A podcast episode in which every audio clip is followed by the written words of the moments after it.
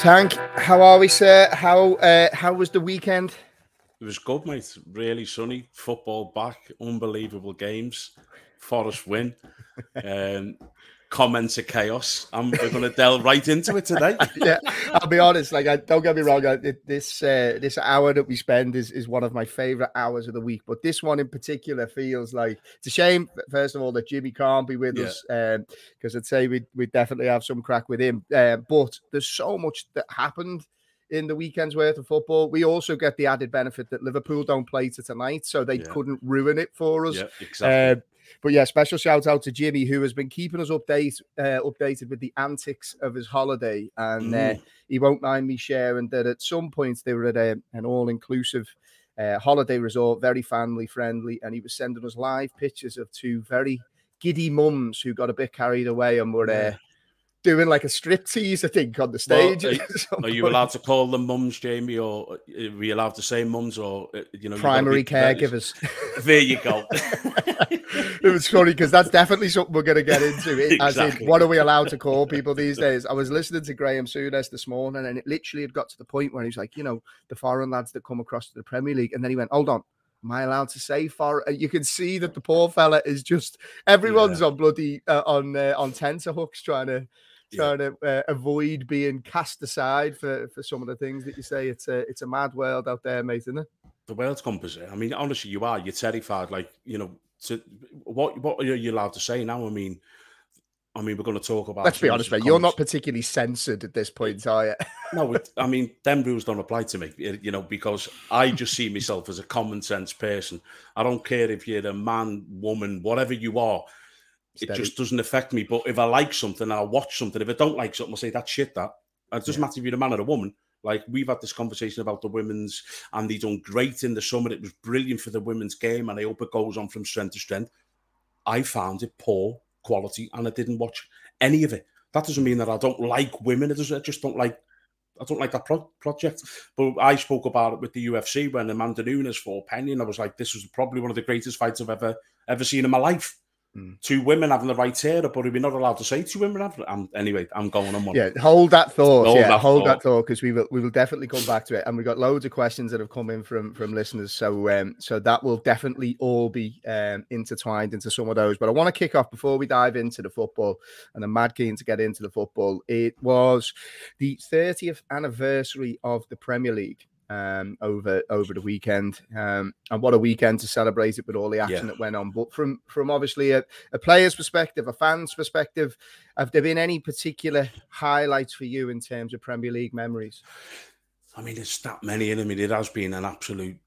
You know, it has been the greatest invention and about to, to football. The way it's yeah. just been, they took it from like we all loved football, but this is now it's it's theatre for me now. It's like hmm. you know We'd have thought back in the day you'd have sat for an hour and a half and watched people talk shite about football, but in the studio. But it's like you're gripped by, and it's just become a complete entertainment package. And and people like us talk shite about it for 45 minutes. Exactly, that's well. what I mean. It gives you something to talk about. I mean, some of our podcasts today would be talking about what's being said in studios after games and that. And it's yeah, like, exactly. it's, it's brilliant. So there's been that many, mate. I mean, I always remember the one where Teddy Sheringham cut in and it was against Liverpool, wasn't it? Yeah. When he cut top in and corner. he smashed it in the top corner. One of my favourite moments, and it always has been, was the. Uh, I always forget his first name. Was a Philippe Albert, the dink against Man United. Absolutely loved it. I, mean, I can I even picture that... his celebration. Yeah. It's mad how these things yeah. are like intertwined in your brain. Yeah, there's there's been that many. I mean, you know, you've got your own stuff, but the Philippe Albert, it's always stuck with me. Like you know, just the way, and you think, what's he going to do? Is he going to? And then he's just dinked it. And the fact that he thinks someone as as you know good as Schmeichel, he was one of the greatest that's ever played in goal. That's always been one of my favourite moments. That it was a great goal. And Schmeichel nearly made the theatre even better because if I remember right, he didn't even put his arms. It was kind of like he was defeated, all ends up, and he, you knew that he'd be fuming. Oh, yeah, yeah. The anger, no... that, that's what made it because Schmeichel was an angry cat. He and was, you knew yeah. that inside he was like, I'm going to fuck you in, his, in the tunnel. Yeah. there's no there's no greater insult as well than, than chipping a goalie. I actually oh, remember, I don't, I don't know if I told you this. Um, it was when I went, so I'd gone to, to, to Blackburn um, and it was my first training session with them. And you know, you don't want to you want to do well, but you don't want to be a prick. You don't want to get yeah. on the wrong side of the lads. But anyway, the, the, session had been going well, and I was a little bit giddy, and we finished with some shooting practice. And I didn't know that it was a rule that if you try and dink the keeper and fail, he's allowed to pick up the ball Send and basically yeah, volley it over into the house of the estate. So anyway, I dinked it and I nearly got him to be honest. But he got the ball, give me the biggest death stare you have ever seen, and he volleyed the ball over about three fields into housing estate. Yeah. And the rule is you've got to go and get the ball. So yeah, yeah. Uh, no, that was a good one. I, I would say my, some of mine would be has to be the Liverpool Newcastle games, those four yeah. threes. Um, unbelievable, like particularly the first one. I think I remember I was away on a football tour. Actually, I think I would have been about ten or eleven. I must have been around then, and it was just iconic commentary. Liverpool were a bit manic the way that Newcastle played with Asprilla up front and Ginola. It was just it was end to end, and then I. I always had a bit of a soft spot for Collymore. I think we've we've said this on past yeah. uh, podcasts at that age. And you remember the iconic commentary. Liverpool were rushing. It looked like there wasn't a pass on, and then all of a sudden, I think it was John John Barnes yeah, rolled it yeah. out, and it's Collymore closing in, and he he smashes it in. Just oh, absolutely iconic. And then, um, yeah, pr- trying to think of some of the other ones. You've got. I, I love the tunnel bust up, and we're going to come on to to, to bust ups uh, later on the the Keane bust up with Vieira. He, yeah. You know what I mean? They'd had a pop at Gary Neville, and he's like, "Let's see what you say out there," yeah. and just like it just gets the hairs standing up. You know, yeah. it's it's proper proper theatre. And then a random one, which uh, only the Liverpool fans will probably appreciate.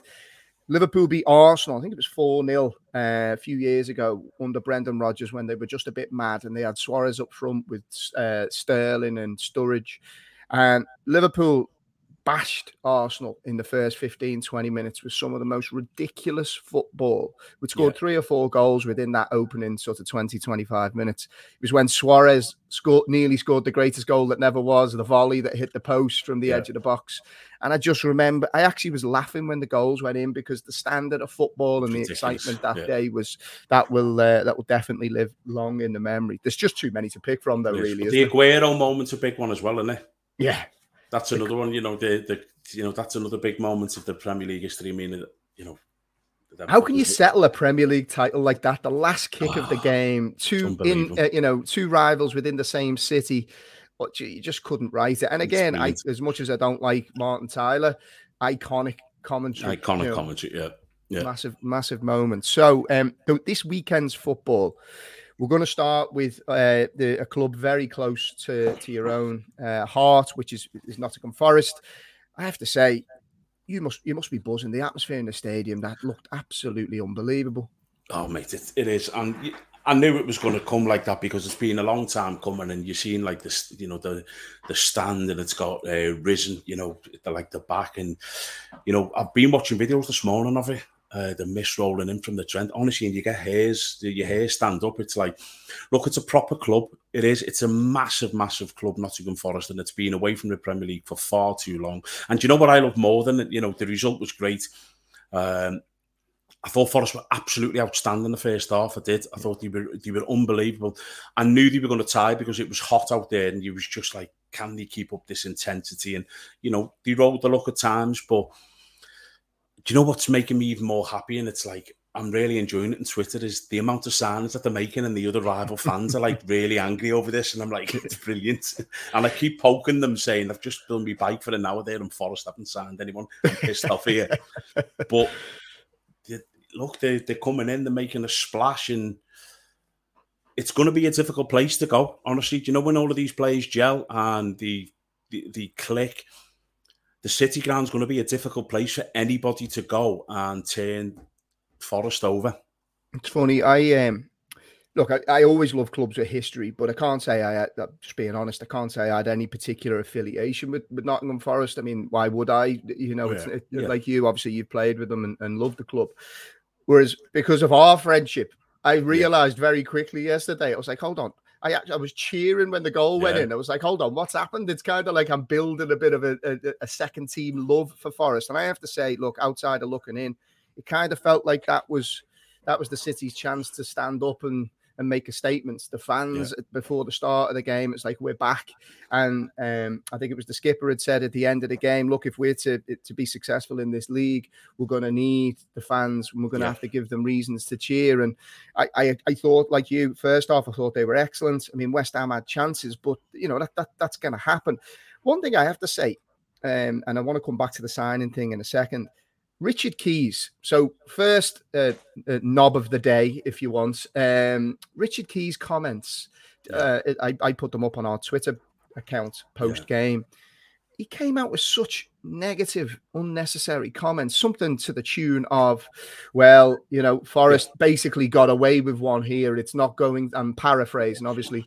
Uh, you know, Forest got away with one here. It's not going to be that easy on another day. It could have been 4 1. So basically, enjoy it while it lasts. Yeah. What is, am I missing something? Has something gone on between Forest and him for him to be like needlessly negative like that?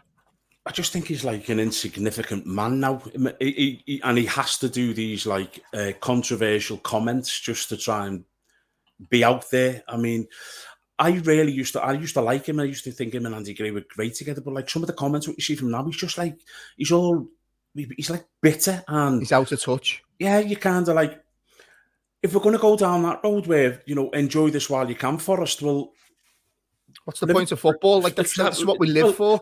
let's go to the team who we support last week at Fulham. We were dis- borderline disgraceful. We should have got beat. So mm. does that mean that like okay, Liverpool the title's over? You might as well wrap the season up now because you were that bad against Fulham. That it's finished. Enjoy this draw while you can. It's game over. No, mm. you know Forest were way on top in the first half of West Ham. Way on top. You know when it's just the the, the lacking of a little bit of quality in the final pass, um, in the final third. But that'll come. They've signed another three players who could come in and make a huge difference. They've got Dennis from um, Watford, who scored 10 Premier League goals for Watford in a poor Watford side last season. I like the business what Forest are doing. I really do. So I just thought his comments was just like, so it, does he think this is as good as it's going to get, this one game? It's like, no, you don't know the club, you don't know the history. You know, very, very odd. It, yeah, I found it very odd. And I suppose the other thing that you've got to take into account as well. I mean, you you'll be able to to sing to this tune more than anyone else. The emotional, um, uh, you know, the, the emotional factor. So these players, the build up, they're back in the Premier League. The, the the stadium was hopping. I assume, and correct me if I'm wrong, there must be at some point an emotional, uh, an adrenaline dump. So you have this, you know, unbelievable yeah. first half What's that like as a player, Tank? Because you know it's a big occasion. There must become times in the game where there's a bit of a lull and you have to kind of ride that out a little bit. But that's yeah, exactly, and that's why I think that the players and the manager need a lot of credit to you know to what this idiot's been saying. Like you know, Forest was superb the first half, and as you say, the adrenaline's pumping, the crowd are unbelievable. As players, and Steve Cooper, the manager, would have known that there is going to be a dip. West Ham are going to come into this. West Ham are a quality Premier League side, by the way. You're not yeah. talking about like a Bournemouth or a Fulham who's just come up with you. This is an established, you know, competing in fight, Europe. Competing well. in Europe. You know, this is a top side, West Ham in the Premier League. So what did Richard Keys think that they were just going to come over and Forest were just going to swamp all over them and win three, four, five? No, football doesn't work like that. I thought Forest showed the quality in the first half to say I think that the Forest are going to be okay in this league, and then they showed the battling qualities in the second half. Yeah, they wrote a bit of luck and the, you know they missed the penalty, but is that not what they've signed the keeper for from Man United, who's a quality keeper to come in and make these big saves at big moments to get you points? That's the reason they signed him. So, well, we had a couple of questions actually that come in around some of those points. So, um, and the the first one, I suppose, is, is around something that you touched on, is the volume of signings. So, Born Red asked, "Are you worried that Forest have made too many signings and, and there's too much change. And how I suppose how long will it take for, for those to bed in? Because it is pretty much like they're playing championship manager and they've just splashed as much cash as, as possible. It's a, it's a lot of players to bed in. It's it is. But on the flip side, it was needed. I think I think Forest lost eleven players last season, either via loan, uh, recalls, and uh, contracts not renewed. So there was always going to be a big turnaround what people need to realise is Forest have not been in the Premier League for 23 years. So, you know, they've had some really difficult times. Like the year we won the league, we get in the Premier League, the chairman decided to flog all of our better players and kind of left us way short. And, we, you know, we never signed anyone really. You know, we, was, we, we were shopping in the lower tier where we shouldn't have been. So it's been really difficult. So, it, as a Forest fan now, you've got an owner who's come in and just said, right, we're back in the Premier League here's the checkbook. You go and build a squad what you think will keep us in the Premier League. The 15, 16 signings, and I, I don't think it's finished. I don't think it's finished yet. I think there's going to be two or three more. It could be as many as 19 signings. It's a hell of a lot of signings. It's a hell of a lot of turnaround. But I go to the manager, Steve Cooper, and what he done and what I know he's done from people who we speak to at the club. And he generated this atmosphere when he come in. It's like a happy place, a place what's buzzing, where you want to come into work. Prior to that, the place, you know, it was it was glum. And he's created this atmosphere and he does the Klopp thing at the end of the game. I don't know whether you've seen that yesterday. Yeah, he's got one. like he's got everything, the whole city and the whole club. It's all vibrant. So yeah, it's a lot of signings. They need time to bed in, but I think they've got the perfect manager to suit that club, and he will gel these signings in. You know, that was a big win. That was, a, I think, I think it's Bournemouth next. I think. So you know, if you get a little bit of momentum and you go and get a result of Bournemouth, you know, you can build and the, the atmosphere of creating the players will come in, the gel. It will take time, but it's a lot of signing, Jamie. But it, it was needed. It it was needed. So we're gonna we're gonna move on from from Forest and uh, we're gonna go to the Battle of the Bridge next. Yeah. Um, and I think we're we're very much in tune on this. How good was that bit of needle yesterday? It feels like it's been missing for a while. It felt like a proper game. That. Oh, do you know what it was? It was like a throwback, wasn't it? You know, like yeah. it was because for me this season, the best thing what's happened is the the referees are allowing the game to flow a little bit. You know these, you know these free kicks. What are like? Is it? Isn't it? They can't. That it's just like it isn't. It. Yeah. And you know the big thing what I've noticed as well, and I, I, can't remember which. I don't know whether it was Carragher touched on it yesterday. The rolling around and the theatrics are kind of stopped because they're not getting the free kicks, and the refs like get up. Yeah. And it's like yesterday I was sat there and I was like, this is football we've got, now. This, yeah, we've got football it. back. Yeah, yeah, yeah, yeah, yeah. This is football. You know, we we're, we're kind of back to where it was, and then you've got the managers at it. I mean, some game, mate. See, it's funny because you could you could feel it bubbling up, and I have to say I love Conte. He's just a, he's like a Bond villain. I don't know whenever because yeah. I was watching it with my son yesterday, and I was like, you wouldn't fancy you wouldn't fancy it with Antonio Conte. He'd be the no. type of, he'd, he'd, bite your kneecaps off or yeah. something mad. Him, he's he's uh, yeah, as I said, he's a bit of a Bond villain. But you're looking at that, and look, I, I think football has become diluted for, for far too long. And this isn't me saying that I want to see fights every week, not at all. I'm just saying I want to see passion. I, I, I like anybody that knows me. I just love people that are passionate about things. If you care about something, then sh- show it. And I and I, I want to see managers with passion. I don't like players that come out and do these interviews where it's stock answers and you know they're, they're media trained within an inch of yeah. their life. It's it's why you look at the likes of I don't know a Declan Rice or Conor Coady when they talk, they're very articulate, normal people. You can relate to them, and I, I think that's what fans you know we want to we want to see, and and you definitely got to see that side that Conte's a winner. You know, he does yeah. not want to give an inch in anything. And Tuchel is exactly the same. That for me is two elite managers who deeply care about their clubs and are passionate about winning that match. It's it's refreshing. It's brilliant. I mean, it's like win at all cost, and it, it, it that was one of the best games I've seen for a long time of football. You know, when we've seen some good games, but as you say, there you've got two managers who you kind of felt there was I was praying there was going to be another equaliser because once you know once Chelsea scored and then Tottenham, you were like they were at each other and you were like, oh okay. I wonder what will happen if another one goes in. You kind of thinking when he went down the thing. Did you if, did you see Conte's Instagram post? Yeah, it made it even better. I mean, that was actually the best thing about it. Yeah. I should have tripped him. yeah. I didn't see him. I wish I'd have tripped and like laughing emojis. It's like, you know, that's you know, imagine the Spurs fans that they'd be like, fucking brilliant. Him, how yeah. good's this as our manager? And he's doing a little. Yeah, we've just spoke about Steve Cooper and what he's doing at Forest, but he, I think Spurs are going to be a little. Um, they're going to be a problem for this for this league because you just felt yesterday. They were, I thought there was always a goal coming. I just thought these are going, these are going to nick one, and then you've got. The, I know going off case here, but I put in this. That was the best goal drag I've ever seen in my life. like, what the fuck? Yeah, I was going to say, got everything how how have VAR looked at that? So I actually heard something this morning that supposedly pulling hair is not um, against the rules. Now I'll have to double check that, but but uh, it was actually Simon Jordan that said it this morning.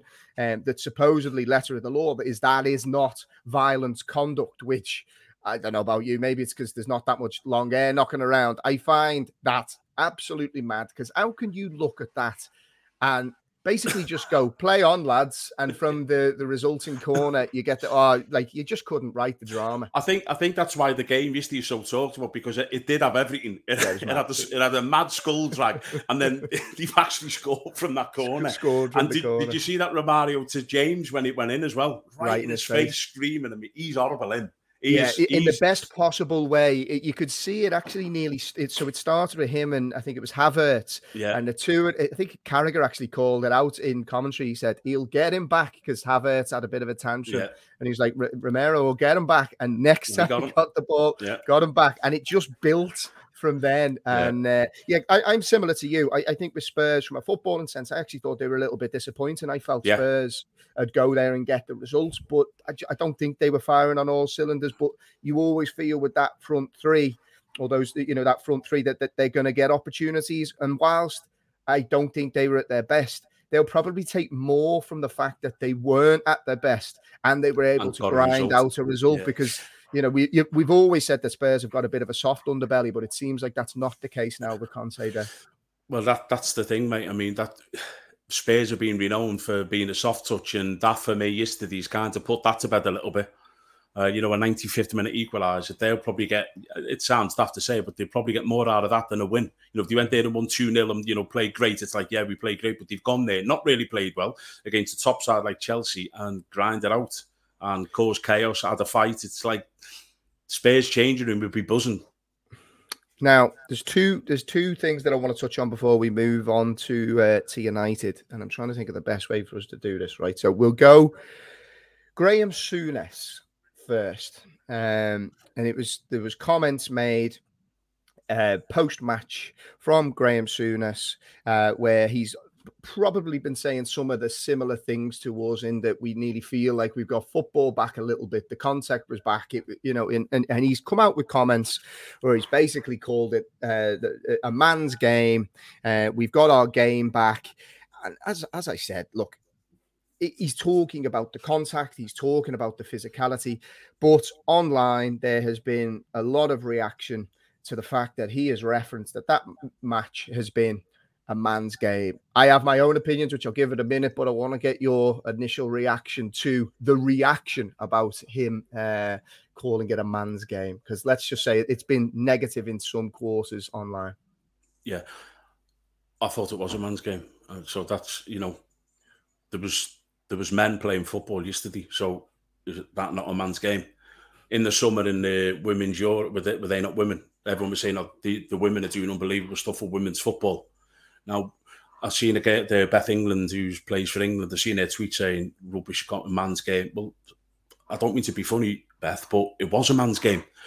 As equally, when you played in the summer, that was a women's game. You didn't have players coming out like, say, for instance, and I'll just pick a player out of the air, like Declan Rice. Say, you didn't have Declan Rice saying, you know, that, that's scandalous. That why, why are you saying women's football? Because the fucking is women's football and that was men's football yesterday. So I just feel at the minute you, the what what the women's football has done in the summer was outstanding for women's football, and they all deserve all the accolades and the credit they get. It's been unbelievable for the women's game. But don't try and steal and jump on everybody's bandwagon just to try and create stuff just for your own agenda. What Graham Souness said and done it was absolutely bang on. It's it was men's football going at it, men kicking shite out of each other, men squaring up and fighting at each other. So that that's it. it that's his comments. What's wrong with that? What is wrong with it? You know, come on, but the, the world, the world's that bad now, mate. That I'm going to stop the train and get off. it's like you know, come on. I mean, I don't know your thoughts, but she, I think that she's embarrassed herself with that tweet. I think that she needs to have a long, hard look and just think you know, if she sits down logically, it, it was a man's game of football. I, I think, do you know what? I, I thought long and hard about this. And I think when these type of accusations are thrown about, and first things first, I don't think there is anything remotely wrong with what Graham Souness said. He was mm. commenting, like you said, on a man's game, and he's talking about the physicality, the physical side of the game, which we've just spoke about has been more prevalent in this season than it was last season because that they are trying to let the game flow more. So it was a throwback to when he would have played, when it was more physical, when you played, when it was more physical. So what he means there, when you talk about a man's game, he's just talking about um, you know uh, fellas standing up and and and being more physical, more aggressive, and and that was plain to see in the game yesterday. When he calls it a man's game between two teams of men, that is not to the detriment of women. I think that the problem I have with this type of stuff, and like you said, so proud of, of everything that happened in the in the women's Euros. Fantastic for the game, and I hope it creates pathways for girls to have equal opportunities in football Absolutely. moving forward. That's yeah. that's what we all want, and that's what women deserve, one hundred percent. I personally think when these type of accusations and people clamber to take offense for silly little things like this, I actually think it does their case more harm yeah. than good. And and to not go off on a bit of a bit of a uh, tangent, you can have it, in, in, my opinion, with the same things like racism. I, have spoke to you about it personally. My, my son is um, is mixed race, and I don't even think I'm allowed to say mixed race now of mixed heritage. Um, and he's faced things like that in his life, and trying to have those conversations where, look, this is something that's racist. This isn't something that's racist. If we start making claims and get offended about stuff that isn't actually racist or isn't actually derogatory to women or sexist, I think it actually does the, the, the, case more harm than good. So I just think we're on very dodgy ground here because you don't want it to become women pitting themselves against men. I think it should be one big family supporting and building each other up, not looking to take sly, cheap shots over something that really isn't an issue. Do you know the do you know the problem with, with it at the minute, Jay? And as you say, now it's going to do more harm to the women's football if they keep jumping on this bandwagon because the men's game is the men's game, the women's game is the women's game. You know, mm. folk. It, I would love not more to see the women's game build up, and you know, every every young girl should be allowed to play football whenever, wherever they want. The exactly the same as every young boy. You know, there should be no difference in that. But I just everybody in this world, and it just seems to be a lot of the the women footballers who were superbly successful. They're, they're just looking to be offended. They're, they're, desperate to look for some sort. You know, everyone just is offended by the smallest little thing. My wife said this on Twitter this morning. You're terrified to you're terrified to say anything. Mm. You're terrified to say like you know what to say. I keep harping on about the UFC. Get you know what so what, what happens with that then? If, if, we're not allowed to say the men's game, and when the UFC women's are fighting, we're not allowed to say the UFC women. What what what you say? What what's the right thing now? Just these humans. Yeah, I, I just I'll be honest. I just when I was saying talking about my own son there, I was like, geez, I can't say mixed race. So I felt that I have to like correct yeah. it and try and say it we're just on dodgy ground. It's and just because you know and you've got to look at generational there's so many things that are wrapped up in this. There's obviously generational things. People can say things without meaning to cause offense or harm but it just feels like as a society everyone is so uptight about things yeah. the, the, the, first the first thing is to do is, is to leap to, towards offense rather than understanding. And everybody knows with the context that Graham Souness used those terms yesterday, it was absolutely perfect and fitting within the context of a man's game between two teams of men. Enough of the nonsense, surely. Mate, the, world's going crazy. But as you say, it's like we're talking about this girl's tweet more than what the actual game was. The game was unbelievable. Yeah, it was a man. It, it, yeah, the game was unreal. You had, you know, tackles flying in you know, players having a go at each other, managers and everything. So Wallace Graham Souness said, it was like it was a proper men going to war in a game of football. What is wrong with that? It's like the two easily, easily. And this Beth England, honestly, you know, they done great. I think, I think personally, she looks stupid now because yeah, it's just kind of like I really want to be offended and brilliant. He's offended me now. I'm going to tell the world that he's offended me. And I've I've seen some of the comments. I went through it because I actually wrote back and just said it was it was a men's game of football. You know, it was two two men playing football. What did yeah. you want him to say? It was like. Yeah people who identified as carrots this week were playing oh, football. Oh Jesus, you know, on. doing well. Let's Honestly, not. you're doing good. You're doing good. Let's leave it there because we're yeah. on a dodgy, dodgy path. Yeah. There's actually a question that I want to finish on before we move to United, and I feel bad because Murph. Yes, United, Murph. we're, we're, yeah, we're, we're definitely going to United next. But quickly before he actually sent us a question in, uh, Murph, and he wanted to know, and it's off the back of obviously the managers clashing. Um, in your opinion, what has been the greatest bust up or feud between managers? Oh, do you know what, mate? I'm, I think you'll do well to go as better, as good as that one yesterday. you know, it, it's kind of like I know it's fresh in the memory, but I know that you had Wenger and Fergie a bit, and then Wenger had a little uh, head to head with uh, Mourinho when he was at Chelsea. But as that yesterday, I don't, I, am not too sure that'll get topped. I think that that's for me, that's the standout. I'd love to see that in um, celebrity boxing match. To be fair. I know yeah, my money would be on as well. Yeah, I'm going Conte all day. yeah. But um, yeah, it's funny because you, I was thinking when the question came in, I was thinking back, and like you, you can think of with the Fergie and and Wenger thing. It wasn't that they naturally squared up. You just knew there was deep rooted dislike for yeah, over the years. But it's more based on, I think, being good competitors. I think they've gone on to be friends afterwards, and I think Mourinho and and Wenger was different I don't mm. think they would be on each other's Christmas card no, list. I think there was hatred there. Yeah. yeah. genuine hatred, clash of styles. I think the only ones, the other ones I can think of as well, again, maybe it's a bit of recency bias. Arteta lost his head at Anfield um, and it's so funny you're looking at that all or nothing documentary, and he's yeah. doing you know the big speakers around yeah. the pitch to try and tell his players to stay calm, and he his head absolutely falls off. he ended up being our biggest cheerleader. yeah. Uh, so yeah, that was one. But yeah, I think you'll be hard pushed to see two managers lose it to that level. Have you ever have you ever known anything in your dressing rooms where whether it's manager to manager or manager to player, has there ever been people? Must have been people coming to blows back in the day. Yeah, you've had bust ups and everything in the changing rooms, not not on uh, major and that, but um, you know, I think the, the one at Leicester City was Trevor Benjamin and uh, Collymore, wasn't it? What uh, happened there? Benji just basically bingo Collymore. Did he? Yeah. Yeah. Fuck what about was that big? Benji. I, uh, to be honest with you, I'd, I'd signed the week the week after, I think, but like, yeah, Collymore was um, he, he was he wasn't fit or something, so they played in the reserve game, and Benji Benji was a big big boy. And yeah. um, anyway, they squared up and he just went pop. And yeah, yeah. So don't mess the problem was solved. Game over, mate.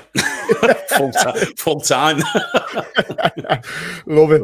Um, right, so we're going to come on to your favourite topic, which is Manchester United. Um, I have to say, I was in total shock watching that game, um, and we're obviously going to dis- dissect a few parts of this. Um, they, they were so poor in so many ways, but I feel like so many of the ways that they were poor could have been avoided, if that makes sense. So we'll we'll go into each of them in isolation in a second. But what from your side, what was your initial reaction? A when when watching the game, but I suppose then some of the fallout afterwards. What have you made of it all? My initial my initial thoughts when I seen the team sheets was, I think he's fucked up here. You know what yeah. you get with Brentford. You know what you get. That The the stadium is basically on you. It's on top of you. It's only a small ground, but they're really close and they're on top of you and they're very vocal. And the manager, I, I love the manager, by the way. Yeah. He's kind of like gets them going and he's a bit of a cheerleader for them. I think he's very, very good. He knows exactly what he's got and he knows how to utilize it and he knows how to get the best out of them. Brentford are a big side. They're a big, physical, powerful team. So when I seen United side and I looked through and I was like, you've got two six foot players in your whole side. You've got Harry Maguire and you've got Ronaldo. And then I'm looking at the Brentford side and they've got seven or eight. What could possibly go wrong? Yeah. But on a serious note, though, I'm kind of like a side that's going to do long throws, free kicks, corners, set plays, put the ball under your crossbar. You you've got you've got to see that and adapt to that. So then it brought me to thinking then, I'm not too sure this manager's cut out for it. Mm-hmm. And I know this is early, Jamie. I know this is, and I might get a bit of abuse for this, but I just think that if you've got an ounce of ounce about you coming new into the Premier League and you're meant to be this big wonder super coach, you've got to know the basics of who you're playing. You have to know what type of side Brentford is. Man United fans slaughter McTominay, whatever, but he's a big, strap and powerful unit. Who did they who did they slaughter there? What was his name? McTominay, is it? Oh yeah, no, he's it. Okay. Did they get it right? It. Yeah, no, ooh, it, was, it, was, dubious, okay. but go on. you know, you, you have to play him in that game. You have to. Varane, you know, hasn't at the best of times. You're playing, you know, you've got your centre halves, Lindelof. Surely to God, you you say right. These are these have got five or six, six foot plus at least, hmm. possibly seven or eight, at least six foot players.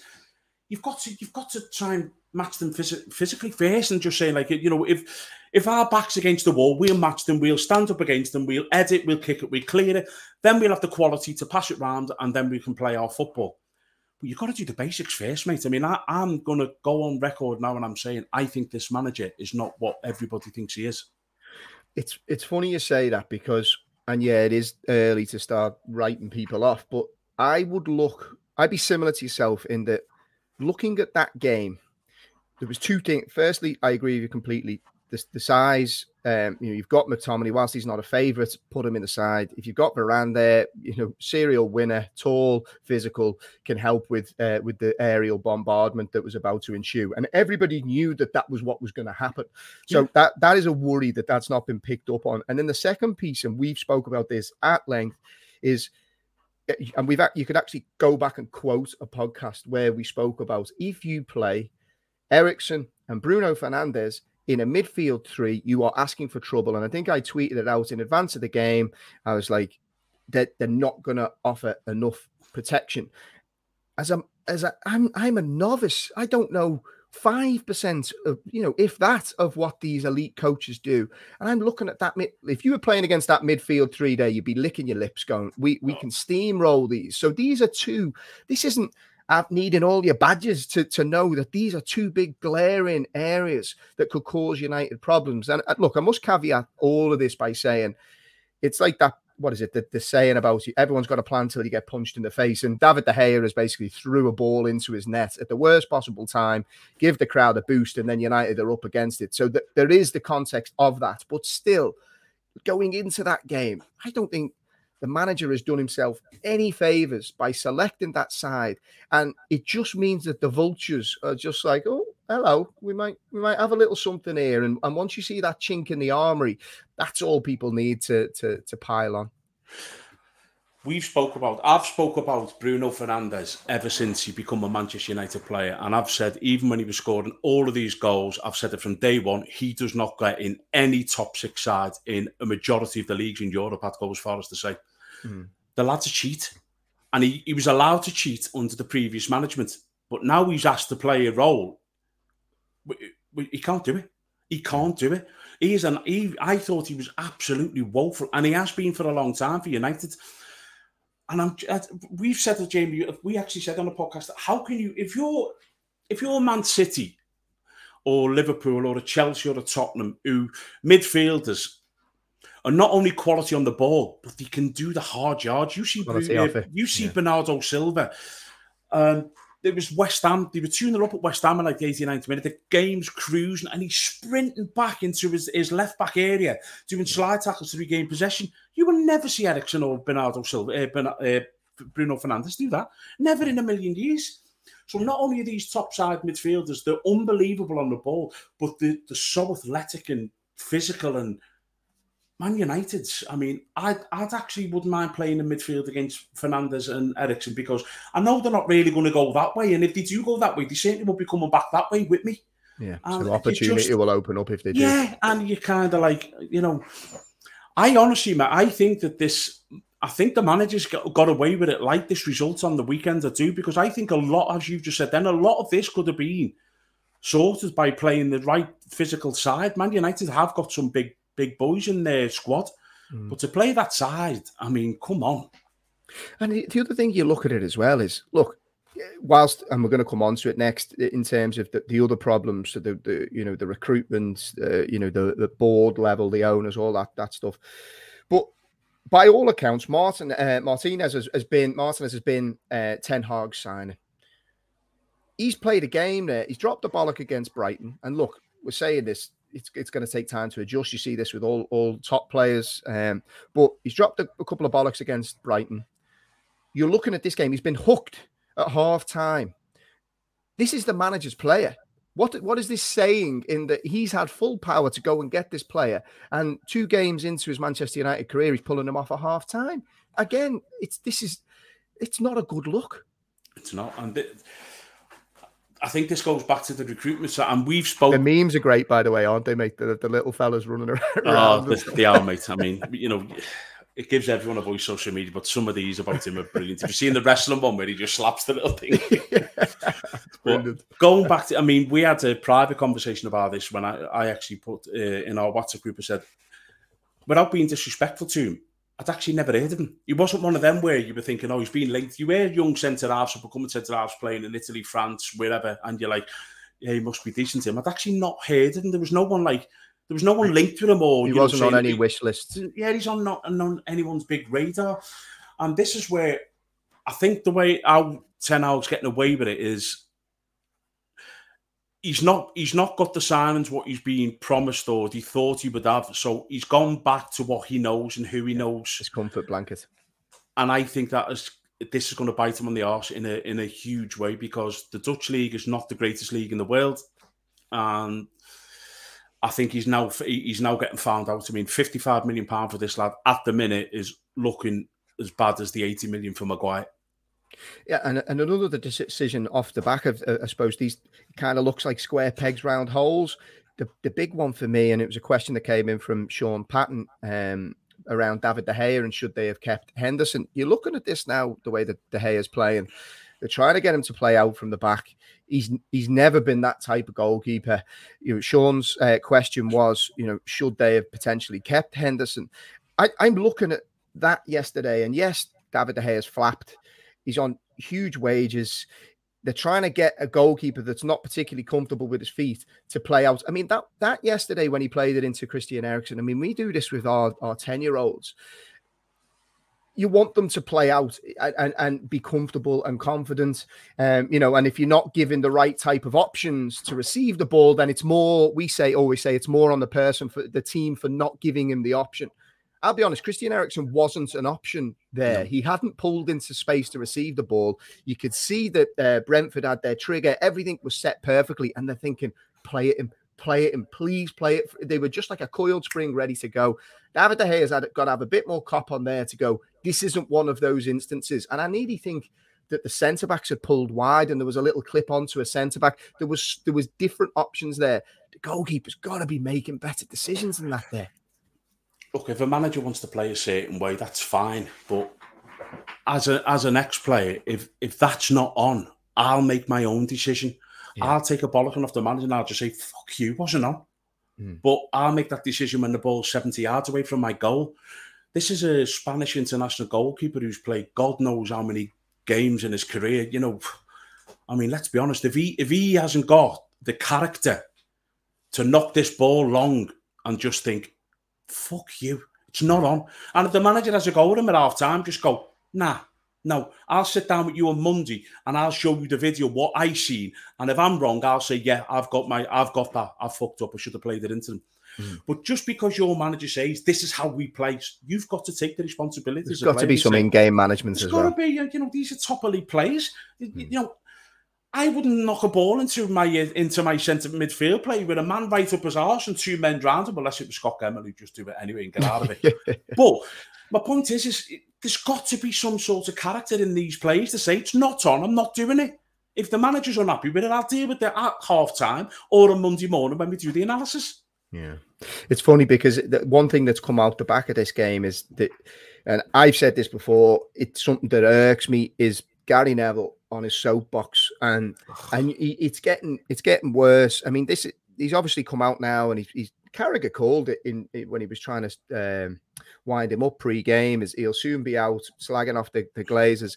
Look, I, I might be wrong here, and I'm happy for for for fans of United to comment on the social pages and inform me, and we'll have discussions. You know, I, I'm happy to be corrected here, but it just seems to me when Gary Neville's coming out and he's blaming the Glazers, it whilst they are not ideal owners, but we'll go through a list in a minute of owners, and you tell me who are ideal owners because all of them have got the faults. But he's blaming the, the Glazers. They have put a billion. Now, we'll get into a conversation of where's that money come from in a minute again, but on the squad and the players, they have spent, give or take, a billion there or thereabouts they have recruited poorly. That is a different conversation. But the club has been given money. Yes, they're not taking money out of their own pa- pockets and putting it into the club, but they have still been given money to recruit players. They've just recruited criminally. I think more of the conversation should be personally around the players. Are you telling me that Manchester United side wasn't good enough to beat Brentford there? It was. You've got, for some reason, Harry Maguire seems like an easy target a lot of the time. We've said this. There's people like Bruno Fernandes there who's walking around, throwing his arms around. He doesn't want to know when the going gets tough. If he was in the trenches, he would walk the other way. He's not that type of player. You've said it, I've said it, we can see it. He just doesn't seem to have that type of um, attitude and application within him. If you build a team around him and, and let him cheat, he'll score you loads of goals. But that's not what Manchester United need at the moment. Then you've got a figurehead, Cristiano Ronaldo everyone outside of Manchester could see that that was going to go tits up at some point. You know, it's it's not what that club needs at the moment. So when Gary Neville sat there and he's moaning about the owners, it just seems like that's an easy get out. And I feel like the players are getting away scot free here because that they're, they're, not applying themselves. And you've got, I'm on a bit of a rant here, right? And I'm going to try and pull something up on my phone. I think we were talking about, I'm, I'm not a big fan of total distance covered as a, as a metric because th- there could be low, there's loads of context to that. Um, but when we're looking at, I, I suppose, the, the, the pressing um, and the desire of the, the, the Manchester United players, they are criminally behind Brentford in terms of their ability to press, their ability to try and win that ball back. I think I shared it in the WhatsApp group yesterday. I'm just trying to pull it up. It could be a case that could be thrown here that Man United players just don't seem to want this enough. That that's a fact, isn't it? I mean, the one thing, but me, even me as a player, when you were having a, when you were having a tough time and your confidence was low, you you know you you certainly you wouldn't work harder, but your work rate certainly wouldn't dip. Mm. You know, you'd, you'd sprint them extra five yards and you'd try and build your confidence, and you'd hope that something would click for you. But Man United run 15 kilometres less than Brentford. And that for me is absolutely criminal and it shouldn't be allowed. And yeah, mate. I've got the I've got the stats. I was trying to pull it there, right? So I just want so on that uh, we've got total distance that you just said. So looking at Brentford versus United, match stats total pressures from Brentford 71 to Manchester United's 46. The telling one for me is pressures in the final third Brentford 21, Manchester United 7. Then pressures leading to a final third turnover, so winning the ball in the final third. Brentford 8, Manchester United 4. That for me is more telling than total distance because that's yeah. desire to go win that yeah. ball back. It is. It is, and this this is the issue. Like the players are getting away with it, you know, far too easy. And this is what I said to you about the manager. No, no one's mentioned.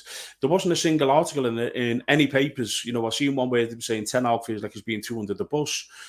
Well, I think Ten Hag threw himself under the bus on the week, uh, the bus under the weekend with the with the side he selected. And just going back on uh, Gary Neville, all as you get from Gary Neville is the owners, the owners, the owners. You know, they haven't threw any of their own money in, but because you can't do that no more. You know, I'd like to know how much money Gary Neville's from his own personal pocket has put in at Salford. I bet it's not a fucking bean. I bet he's not put a penny of his own money in Salford. Tony Lim, the actual who is the actual owner, probably has. Gary Neville's not put a penny in at Salford. Gary Neville has not actually transferred any money from his bank into Salford's bank account to go and sign players. Why should the Glazers? You've got the biggest football global phenomenal in the world. And I've seen a quote, and I think I mentioned this last week in the podcast with Simon Jordan. They're in 500 million pounds worth of debt on a on a, a company what's worth five billion. It's like 10% of the actual company, but it's in debt. And he's like, he's he's a much better, bigger businessman than what I'll ever be. And he's like, that's brilliant. Mm. If your business is only 10% in debt, you're flying. So what's the issue with the Glazers taking money out? Every manager that the Glazers have employed They've had the best players who they could possibly bring in, and they give them the biggest wages. What nobody, Man United's method is, uh, method is to go and get the best players in the world, and if somebody else wants them, we'll just give them four hundred grand a week. Hmm. See, the, the, we had a question to come in from Hawke's Bay on on this particular point, and he was asking about ownership models and what makes good owners. And, and you said that it seems like the gripe at the moment with United fans is, well, the owners aren't putting in their own money. Well, if you look at it, Liverpool's owners don't. Liverpool's model has always been We put in what we raise through transfers. Yeah. Now that you know, Liverpool fans stamp their feet a lot about that, but it's a sustainable model that has brought success. And whilst it's brought some frustration in that we're not playing football manager and just buying anyone that we want, Liverpool work within a model, and the owners have always been clear about that. Spurs ownership definitely don't. Daniel Levy is is tighter than a. Uh, gonna, what could I say there? What would you say? Tighter. I, I got some abuse last week because I come. I said flat as a witch's tit, which was yeah. a which was a random saying, but uh, he's tight anyway. We'll say. Um, Arsenal's owners don't. Chelsea's new owner is this window. But he's already said that he wants to move to a self-sustainable model, which is what this this this whole point is is a lot of these businesses want to get to a self-sustainable model. I would argue that it's only City's owners who do it and will continue to do it because they have a, a money ma- uh, printing machine in the back office and, and money is no object to them. So I, I don't know what they want. I, I, genuinely don't know what they want. My issue for United would be more about putting football people in football positions build a proper recruitment team, put in a director of football. Don't have businessmen running a football club. Have football people making football decisions and giving that information to the business people. That just seems common sense to me. Well, it is. I mean, you, you know, it, it does drive me insane a little bit because I've, I do. I actually feel a little bit sorry for the Glazers because they're trying to get Man United back to where they was uh, ten years ago or whatever. And I think what what they're doing is they're trying to to fund everything through the transfers and get the best players and they possibly and they have took them at the eye of the ball with the you know the stadium. The stadium does need a bit of TLC. The training ground, which ten years ago was the best that I've ever seen in my life, but you know they haven't really updated that. But what what do the Man United fans want them to do? Because if the if they start repairing Old Trafford and repairing the training ground, but then the transfers won't be getting as much, and then the team will be even worse than what it is as you've just said, then they need football people in football operation jobs where make and they make football decisions, and then they go to the powers that be and say, "We want X, Y, Z to sign for us. These are the reason we want them to sign for us, and we just need you to sort the funds out." But Man United, and we've said this a long time, it's kind of a scattergun approach. They try and get the most expensive player each transfer window, and that's all that counts to them. And it's not, it's not working. And they're in trouble. Two things I want to finish on, right? Uh, first one is so one's a listener question, and, and one I just want to get your, your steer on. Something in the news that's that's made a bit of uh, bit of column inches was Steven Gerrard's decision to remove Tyrone Mings as Villa captain. He's, uh, he was dropped for the first game of the season, then he was restored um, to the lineup. And, and to be fair, I thought he played well, made a fantastic latch, latch, uh, last ditch tackle um, towards the end of the game. Uh, or, or good result for Villa. I have to say, in that game, I actually thought Everton looked a little bit more stable. I, I think they look a lot more solid. They just need a they, they need a striker. So so painfully obvious. Um, but I, I, thought you could get a good gauge on where, where both sides are at. What have you made of, of that? Because it's it's a ballsy decision for Steven Gerrard to make. Um, he's obviously come out and said, "Look, Tyrone was not my captain. I want to put my own stamp on things." He's not shied away from it. What have you made of that, and, and what type of impact do you think that could have on a dressing room? I think it's the right decision. I'm not a big fan of Tyrone Mings. I don't think he's. I don't think he's a top flight defender. Full stop. You know, he will make mistakes. He will give you chances in every single game. Um, Gerrard just he needs to come in and he's he's come in and he's signed plays and he needs to put his own stamp in it. And if somebody is not going to be in not so much in your plans, but is not going to be playing week in, week out. He can't be your captain.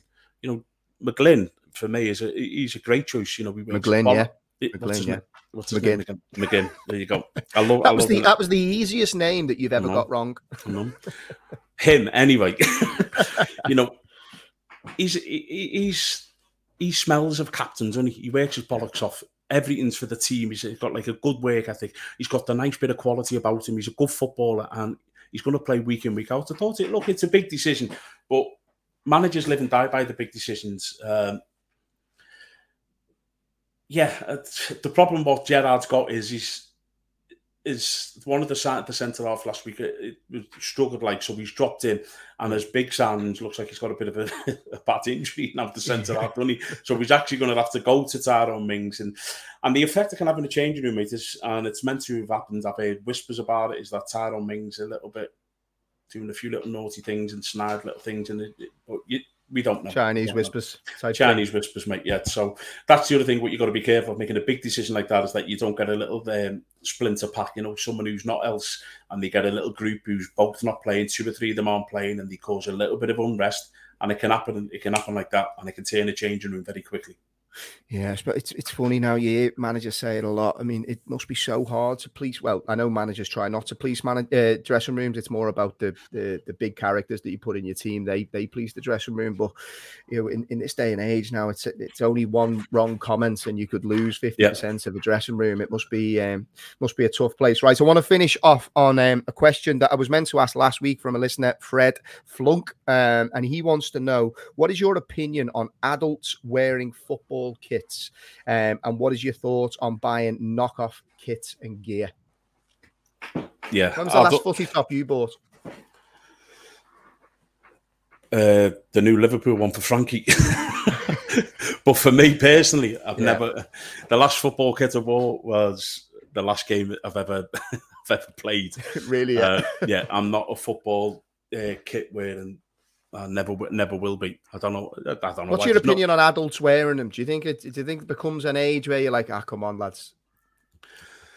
Do you know what? It's never really like kind of bothered me. I mean, I think if if fellas go in a game that are, you know, and they've got the Liverpool top on, just they go in the game. It's just like I've not really got an opinion right or wrong in it. It's just if you know if you want to wear a football kit to go and watch your team play, you know, crack on, get on with it. It, it, yeah, I... it doesn't really bother me at all. Yeah, I I only really get a little bit bothered when you see, you know, these kits are designed for kids, right? And they're all, you know, they're a bit they're a bit mad. Some of them now. Usually the home kits are pretty safe, but then they might try something a bit yeah. more risque with the the away kit or the third kit. And you see grown ups, you know, big beer bellies on them, 50 years old, yeah. slagging off the kits on. And I'm like, hold on, mate. These are not designed for, you, for you to walk around and sprayed on, you know what I mean? Yeah, uh, yeah. So, yeah, that, that's more my complaints. I actually, for the first time, I'm not really a, a big kit uh, buyer for myself. Obviously, I get them for, for my lad. But uh, I bought the new Liverpool one this season. I thought uh, was, they'd done a, a, nice job on it. I would wear it to go to the game. I'm more of a um, a training kit person. So I've got a yeah. lot of the Liverpool training gear that I'd wear a lot. And I pretty much spend 99% of my life in shorts and flip flops. So yeah, yeah, anything training kit related. Thoughts on the knockoff, you know, these DH gates and the likes of that. Would you would you be getting some of those for the kids? Because obviously, you know, if you're getting three kits for a kid a season, it's getting expensive these days. It is, to be fair, and that, the thing is, the, the kids nowadays they expect it as well, and everyone's circumstance is different, mate. So, you know, I'm just of the opinion, uh, look, if it makes your kids happy, you do what you have to do. If you have to get them three knockoff kits, you crack on and get them as long as the kids are happy wearing them. That's all that account for me, mate. But yeah. Well, what I will what I will say, mate, is the Liverpool's. Um, when I first seen it, I was like, "Oh my, that's a bad kit." You know, like the the, the white one. White looks one. good on the players, doesn't it? oh mate, listen, I tried to get it yesterday for Frankie. I was like, this kit is unbelievable. I'm actually yeah. that might be the kit I buy. oh, we are. I and, it. And I hated it when I seen it. I was like, that's shocking.